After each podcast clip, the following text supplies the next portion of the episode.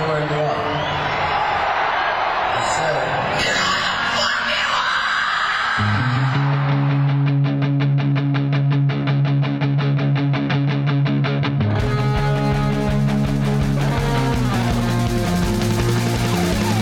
you are. This is Appetite for Distortion.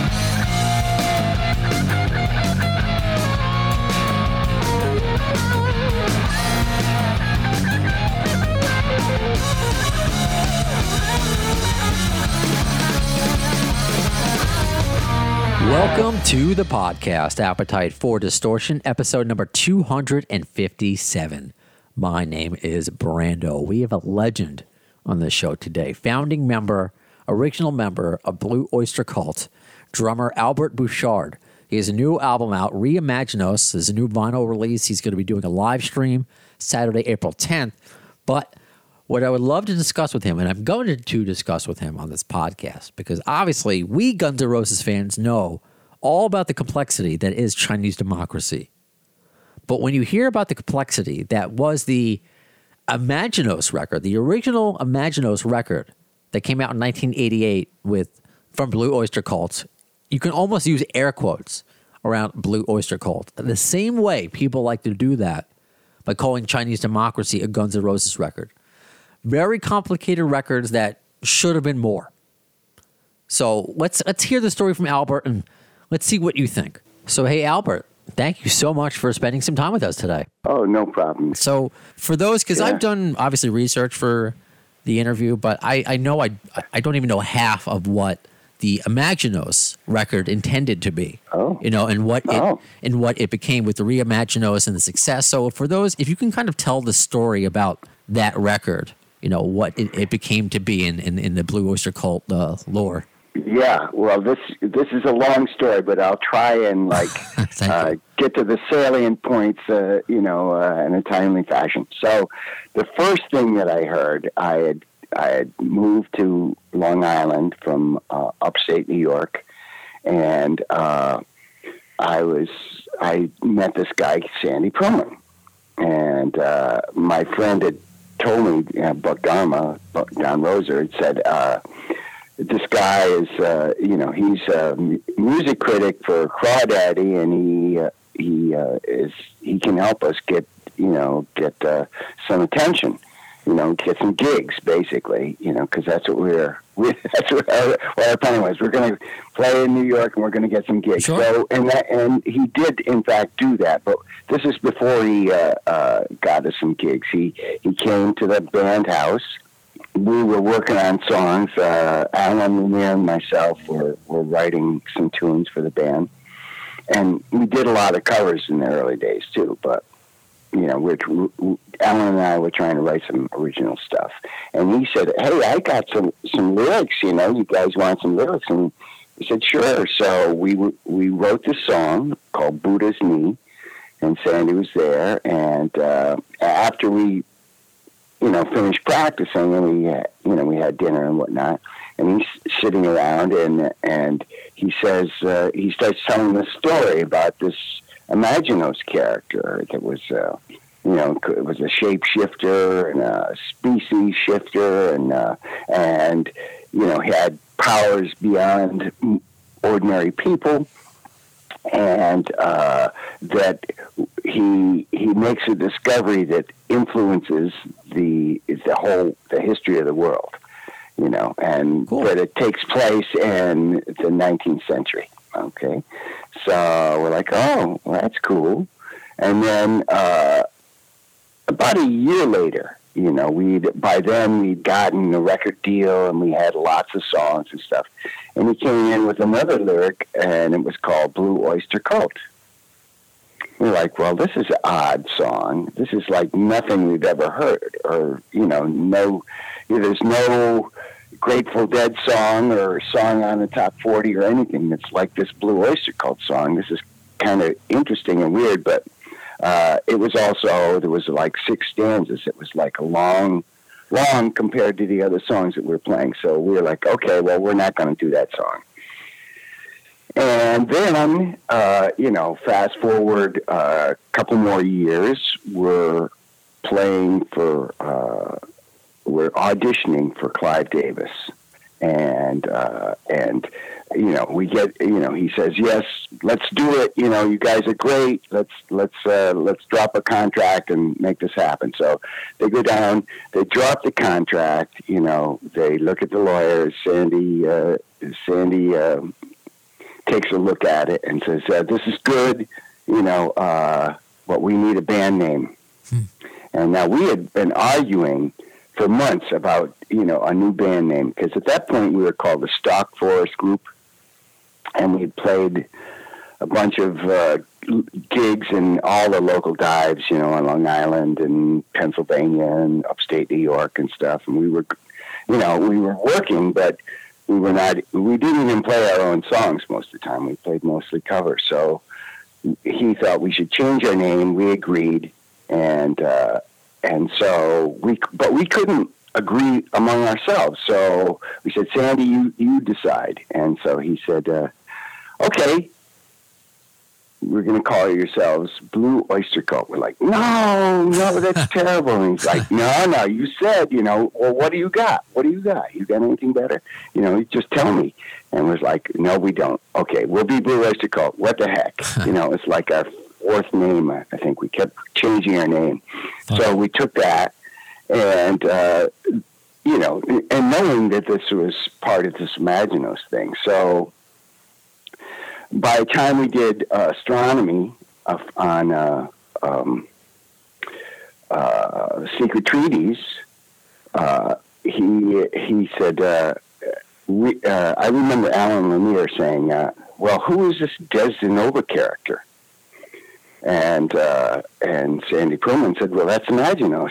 And Alan said, well, isn't Imaginos a boy, you know, and Desdenova is a girl's name. And Sandy said, no, Imaginos is a girl, too. So, okay, well, he's transgender and trans species.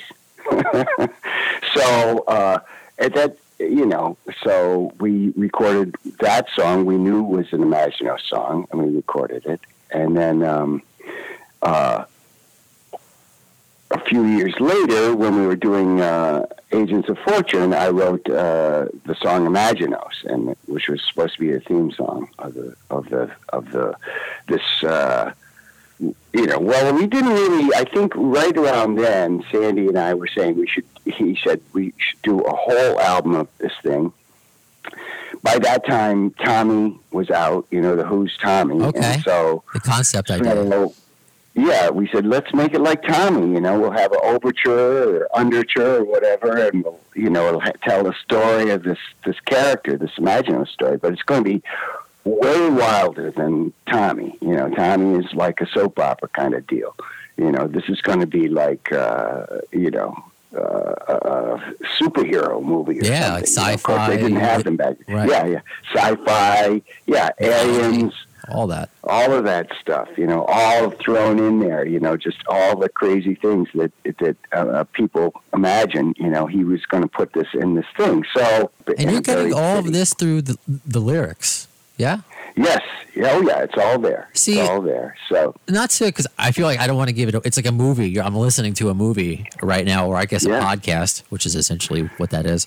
I guess the thing I wanted to ask about with Imaginos is to what you made it into with Reimaginos, because I want to make a comparison with another album. Is what like the album is as far as the players are concerned, and what, because you're obviously very emotionally invested in this story that has been around for, you know, for you for decades, and you finally got to share it. So if you could talk about the actual first record and what you did with it. Yeah, so I, you know, I tried to get the band to do the record, and they were like, we didn't really believe in hits, but, you know, after we had the Reaper, we saw what a hit can do for your fortunes and being able to headline shows instead of opening the show and be able to play 2 hours instead of a half hour and all of that other good stuff, and being able to afford to buy a house and a car and stuff, you know, that regular people, they think, oh, yeah, that's what I'm going to do, but musicians... Right. You have the big time to be able to afford what normal people can do usually. Radio anyway, people so, too. Yeah. And so they didn't want to devote all this time to this story, which, they were really chasing the hit to a certain degree.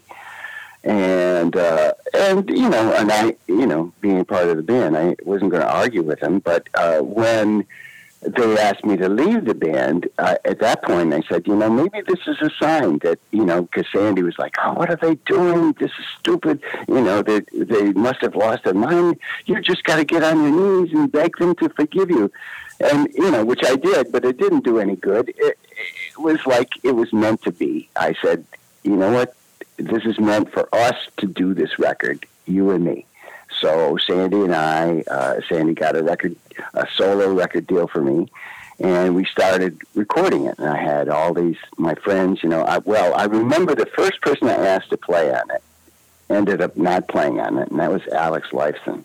Okay. Because we used to jam all the time, when we were on the road with Rush, especially if we had a day off, we'd go to Holly, their road manager's, room, and we'd bring some little amps and stuff and jam, for hours, in the afternoon. So I knew Alex very well, and he said he would do it, but then when it came to do the record, he was busy with Rush. So, but I also asked Robbie Krieger, and he said he would do it. So that was part of the appeal for Columbia Records to give me the solo deal, because I was going to have, some heavy hitters on there. Right. And ultimately, I did. I got Aldo Nova and Joe Satriani and some local, Phil Grandy from New York, who's a total monster guitar player that nobody ever heard of, basically. But a great guitar player from San Francisco, Mark Biederman. So we got a whole bunch of people to play, plus, Tommy Morangiello from Hunter Ronson Band, and also from that band was Tommy Mandel and Tom Zvonchek and Tommy Price, who was playing with, he was, you noticed that my band was all named Tom, right? Just about. And that's my middle name too. So something did with the Tom name.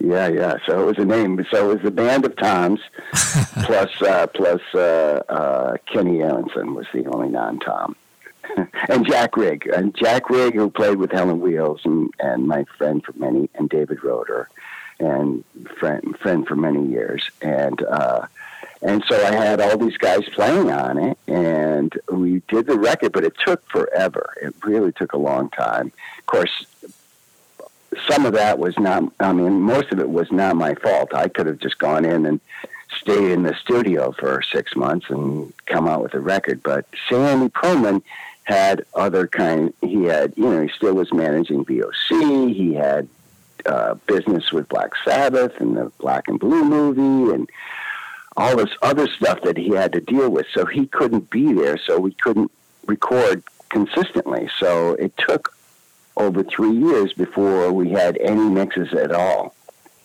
And by the time we had something to show the people at Columbia, everybody that had signed the band, the two guys basically that signed it, had moved on to another company. So the people that were there were not the people that signed me. So I hear that story too often. Oh, that's a heartbreaker. They were like, we can't sell this record. Where's the single? There's no single.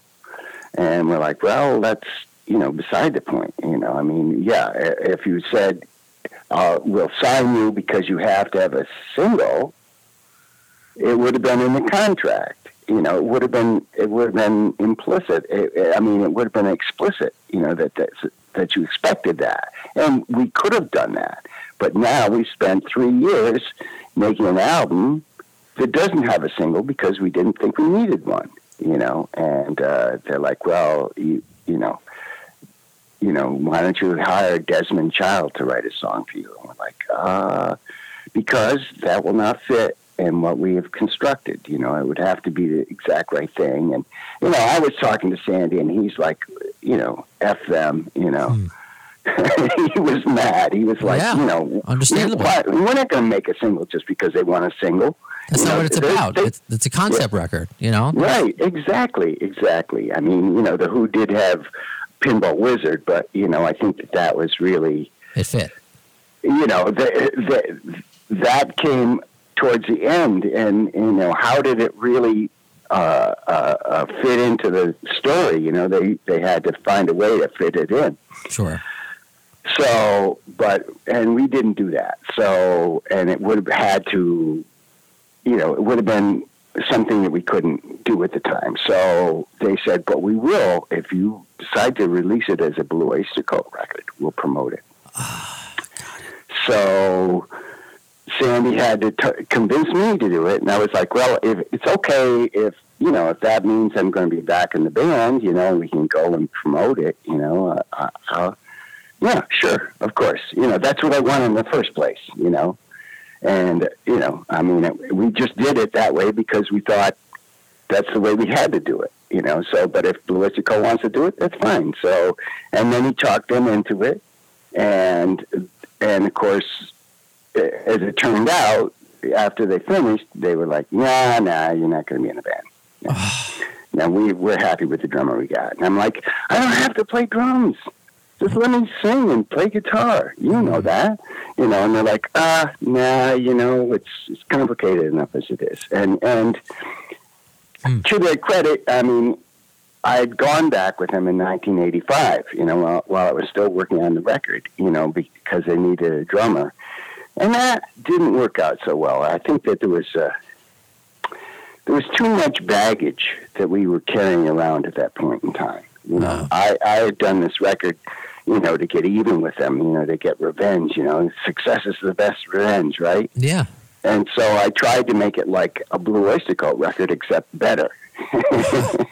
You know, but you know, so anyway, it came out. They were disappointed in the reaction. I was disappointed in the situation. Sandy was disappointed in the record company and the fact that they made him take songs off because they refused to put it out as this double record, you know, because there was too many songs to fit. The songs were too long to fit on a single record, so he had to take a couple songs off. So he didn't like that, and wow, we were all frustrated. And Sandy actually, after that, he started, you know, for a few years, he just kind of did other stuff. And then, well, he was producing more Blue Oyster Cult records without me. But then, towards the end of that time, in the 90s, he started working with, what was it? I want to say Synchro Arts. It was the company that put out Guitar Hero. Okay. Activision, maybe? It might have been Activision, yeah. It was whatever it would put out Guitar Hero, they had a Blue Oyster Cult song on. I actually had Cities on Flame, which is one of my songs, on there. So they were going to do an Imaginos game, and that way he could incorporate all the songs, and he could also incorporate there could be like Imaginos 2 and Imaginos 3, so it could be like a 3-act play. So he was trying to do what he could do to make it happen, and of course it ultimately didn't work out. But I had given my rough mixes to a fan and said, you know, you can't show them to anybody because this is really the record, and the record belongs to Columbia.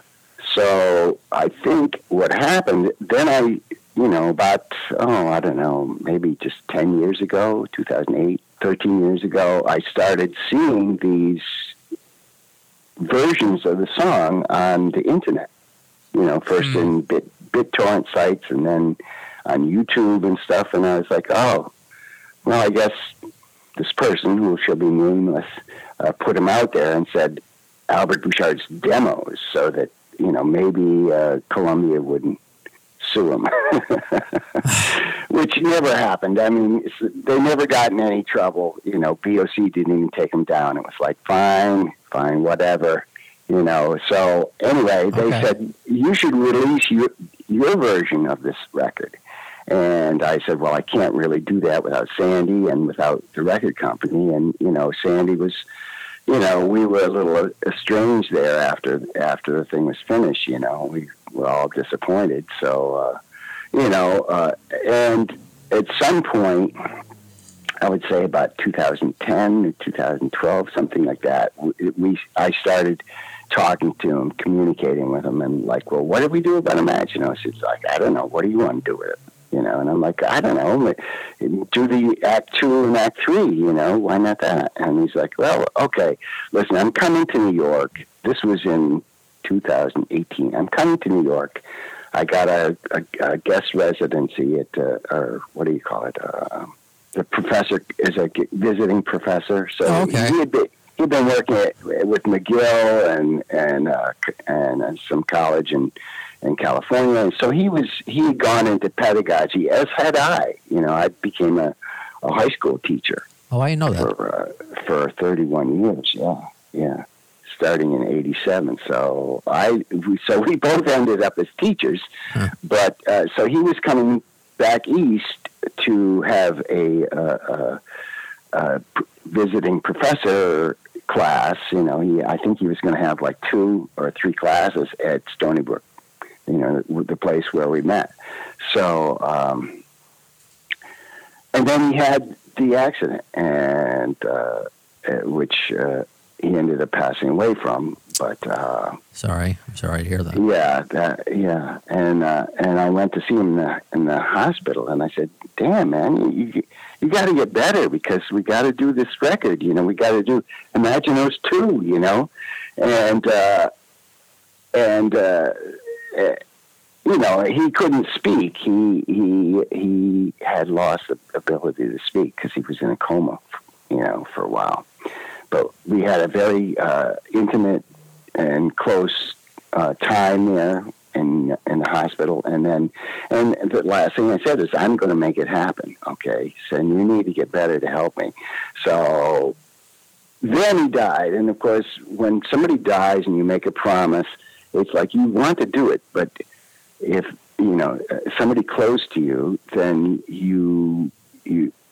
it's hard to deal with it. I know what you're talking about. Yeah, to kind of get up and do it. You know, like you want to do it, but to get the emotion to dig down deep and just pull yourself off the couch. Yeah, you wanna play this thing with joy and great feelings, and instead you feel sad when you hear it. So that was where I was at. I couldn't even listen to the record after he passed. So like 2019, it's like almost 4 years, 3.5 years since Sandy passed, and so I've been doing this monthly podcast since 2013, I believe. So it's quite a few years I've been doing it. At first, I just would spin records and talk, you know. But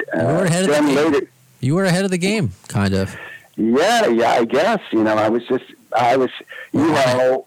when I was a kid, in my motivation, it was like I didn't really think that I could be good enough to be a professional musician, but I was going to do something. I was going to work in a guitar store, or maybe work at a drum factory, or maybe be a DJ, or, you know, own a nightclub or something. I was going to do something in music, anything. You know, so this was sort of my fantasy of being a DJ, you know, doing this podcast every month, you know. And it was exactly challenging. What I'm doing, I'm living my fantasy because I have no musical talent. I wanted to be close to music, so that's exactly why I got the radio. Yeah, exactly. Of course, it makes logical sense. Of course, there's probably no money in it. That's the only thing. Yeah. You know, you're better off being an amateur musician. Probably more money in that than being a DJ. But anyway, and the thing is that, you know, you you work on your speech patterns and stuff. Sure. And you don't say, you know, that much, or, you know, or, so it's just amazing. Anyway, so I started playing live and playing like Blue Oyster Cult songs, or just songs. You know, I did a whole set of Traffic songs because I love Traffic. Okay. So I learned a bunch of their songs, and, you know, not a whole album's worth, but like a, you know, what was the one? Light Up or Leave Me Alone. I did that one. I did Little Spark of High Heel Boys. Okay. What was the other one? The instrumental on John Barleycorn. I can't remember the name of it now. And Mr. Fantasy. I did a whole bunch of them. So, but then I started doing these Imaginos things, and people really, all of a sudden, I got more people listening and people commenting in the chat, and I was like, oh, okay, this is cool. So I started doing the songs with my friend David, and people really liked it. And then we brought in my friend Justin to play drums, so there was we had like a little power trio. And we did a bunch of the songs, and I said, you know, I'm going to make demos of all these songs so you guys can remember them. So, you know, Justin, give me a beat, and I'll use this to make my demos. And so they helped me do the demos, which eventually, you know, and I was like, okay, we're going to go into the studio and record this. Well, that was in February. And in March, of course, we had the pandemic, so... I couldn't get together with them anymore. So I had some of the stuff that the keyboard player, Mookie, you know, who's Justin's friend. And Justin was one of my graduates when I was teaching. So, and Mookie was also. So they came and helped me.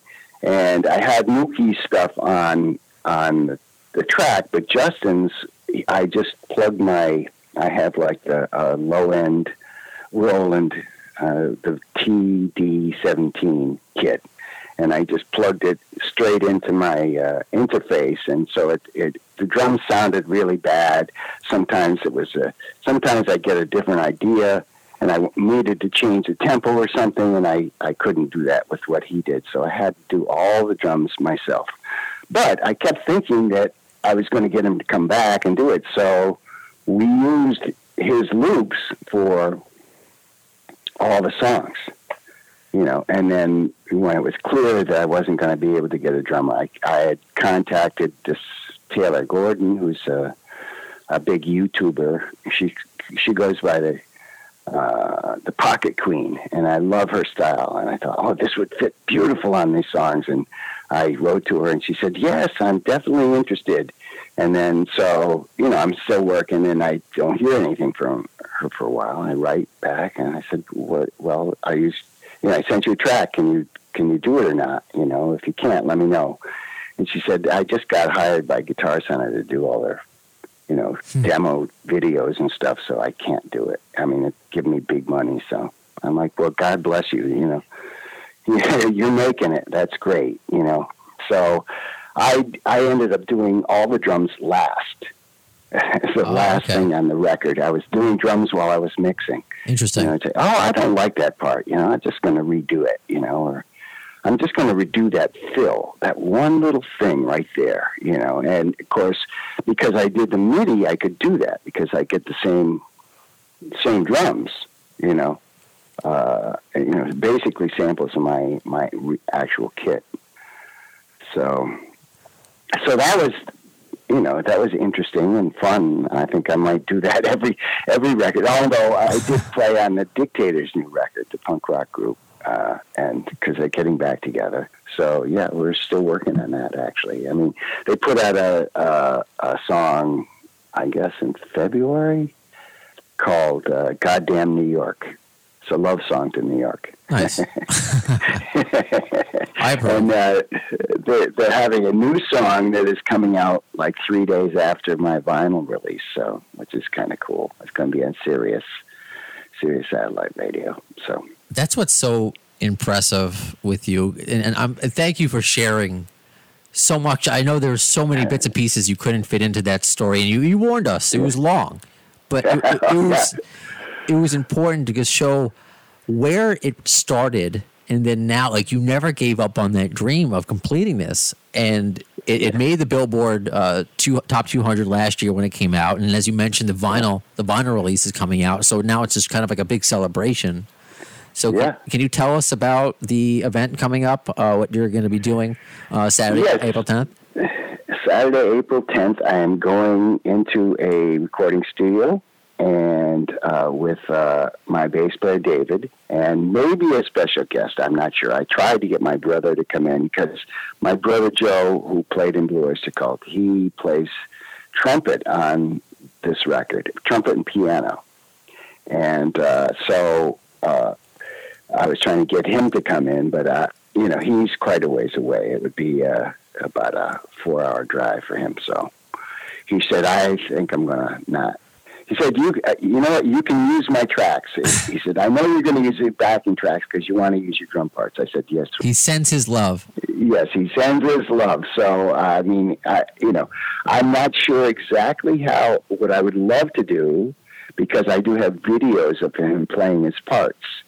So I would love to be able to, when he does his solo, his trumpet solo, that'll flash up on the screen of him playing, But I have to go. I'm going to go Friday to the studio, this Friday, to just check it out and see what is possible and, what I can do and what I can't do. So I still don't know, but I do know this, that I will have a mixing engineer mixing all the sounds, and we'll be playing to some excellent backing tracks. I had great people play on this record, and of course they're not going to be with me on the live stream, but I'm going to be using their parts. RJ Ronquillo, fantastic YouTuber, guitar player, did a lot of the leads, so his leads will be there.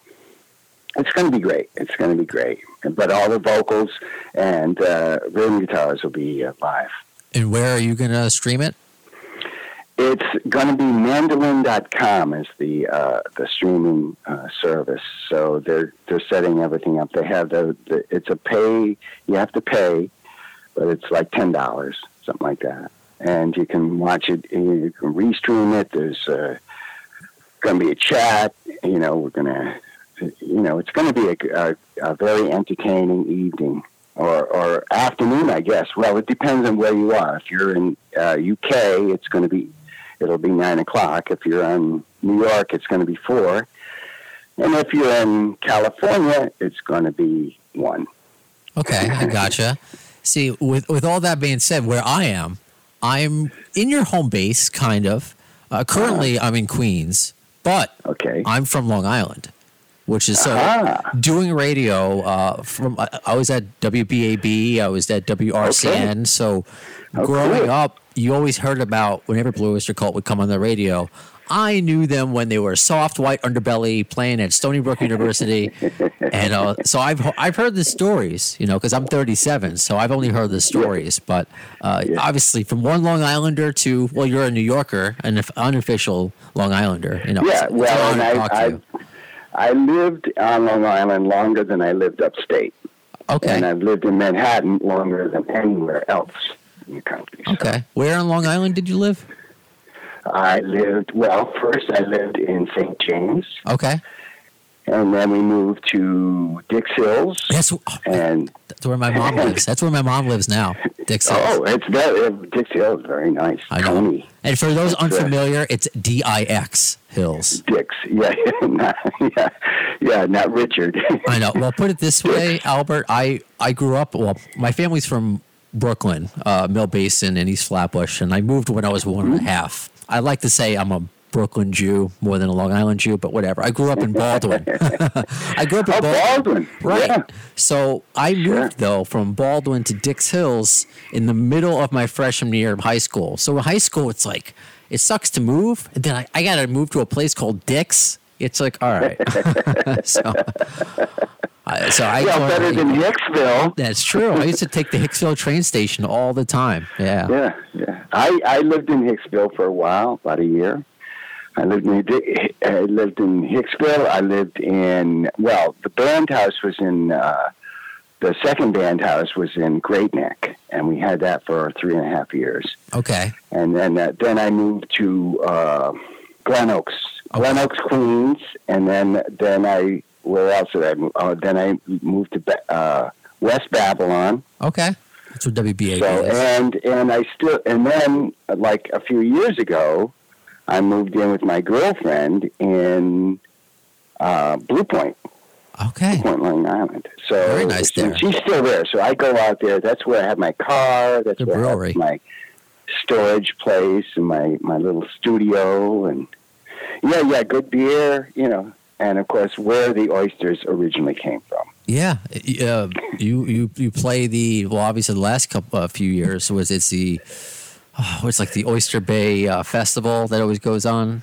Well, that's I think Blue Oyster Cult did that, but we did the Great South Bay in Patchogue. That's what I was thinking of, the Great South Bay. Yeah. Yes, that's what I was thinking of. With Blue Coop, my group with Dennis Dunaway. Yes, my brother Joe. Yeah. Yes. I want to also before I guess I have a couple of questions because with the theme of this podcast, if you don't know the name, Appetite for Distortion has a Guns N' Roses theme that I always, instead of just being a straight rock podcast, but I wanted people to really understand all the blood, sweat, and tears that you put into Imaginos and Reimaginos and all the controversy that comes out, because I don't know if you pay attention to Guns N' Roses like that, but there was an album that also took many, many years to come out called Chinese Democracy. Right. And that also had... controversy as far as who was on the record, who wasn't, and it was rumored to be also a trilogy, and perhaps it came out with the record company not picking out the right artwork, so there was an issue there. So there was just a very interesting parallel, I thought, between Imaginos and Chinese Democracy in that kind of way. I don't know if that's something that's ever... Yeah, I did not know all of that about Chinese Democracy. I know that it was one of those records that just took forever to get done. And that's never good. Never good. That's my theory. No, I mean, I made Reimaginos in 2 months. That's it. From start to finish, you know. And then, of course, it didn't come out right away because... the artwork and the mastering and also my brother Joe was putting out a solo record at the time, so it would give Joe some time to shine before I bring this out. So that's what happened. So, right on. And did you have any? Because we always like to play 6 degrees instead of 6 degrees of Kevin Bacon. I do G&R Bacon. So I was like, what are? In addition to just the broad analogy I made with albums, but Axl has been said by being a fan of Blue Oyster Cult, especially the Agents of Fortune record. So that was a connection. He's on record by being a fan of you guys. Have you come across any of, whether it's Slash? Have you come across any? Past or current member of Guns N' Roses in your long career? I cannot think of a single time. I mean, I know who they are and all that, but I've never had the occasion to play with any of them or even to hang out with them. So, yeah, past or present or, you know. I don't know. Maybe there is somebody who played on there that I know, you know. Maybe Satriani played on it. I don't know. We'll keep with the 6 degrees of G&R Bacon, but I guess as a musician, do you have specifically a drummer? Do you have maybe a particular song that you've heard that you're like, wow, listen to that drumming? I don't know. Again, I don't know how deep your fandom goes, but I'm sure you've heard. Yeah, you know, sure. Welcome to Jungle and Paradise City. Yeah, those are good songs. I mean, I always thought that Welcome to the Jungle. You know, the middle break, it's very similar to Tattoo Vampire. Mm. It's a little different key. I think it was a half step down. It's in F sharp, and Tattoo Vampire is in G. But, so when I heard that, I was like, okay, somebody has heard my records. Okay. But, the that thing. That's interesting. Oh, you know, that's a 6 degrees. I'm going to use right there. The fact that you heard your song in that, and I'm sure it wasn't just Axl was influenced. Yeah. We're influenced by you guys. Yeah, and I was not, it wasn't like, oh, they ripped me off. I was like, that's a compliment. Right on. Definitely. Very cool. Very cool. Well, this was a pleasure and honor. I mean, have you ever had an interview where somebody hasn't asked you about the cowbell? Does every interview, do they ask you about the... yes, I have had some, but not that many. Okay, because there's nothing to ask. There's nothing to ask about. It's very rare. I've talked about the cowbell 3 times today. That's what I'm saying. But each time a little different. You know, it's weird. I mean... I'll just let people know that I just want to acknowledge it, because what else is there could be, to be said? You know, it's a brilliant song and a brilliant sketch. So yes, exactly. Well, Albert Bouchard, thank you so much for your time, and just continued success. Your passion is definitely it's contagious. Thank you. Well, thank you, Brandon, and same to you. Too cool. So that does it for this episode of Appetite for Distortion. Who will the next guest be? Well, I will tell you. If you've been following on social media, you know I've been teasing this guest. The interview is done. I can't wait to share it. So Miles Kennedy will be the next episode of Appetite for Distortion. That much I could tell you. But as far as what's to come, I got to say, I have a lot of guesses and a lot of reschedules, things I haven't announced yet. So go on social media, follow on Facebook, facebook.com/theAFDshow, Twitter, Instagram. That's how you know and learn about the guests as they happen. That's how you get involved. You ask your questions and potentially co-host. Sound good? All right. So until then, when will you see the next episode of Appetite for Distortion? In the words of Axl Rose concerning Chinese democracy, you'll see it. I don't know if soon is the word. Yeah! Thanks to the lame ass security, I'm going home.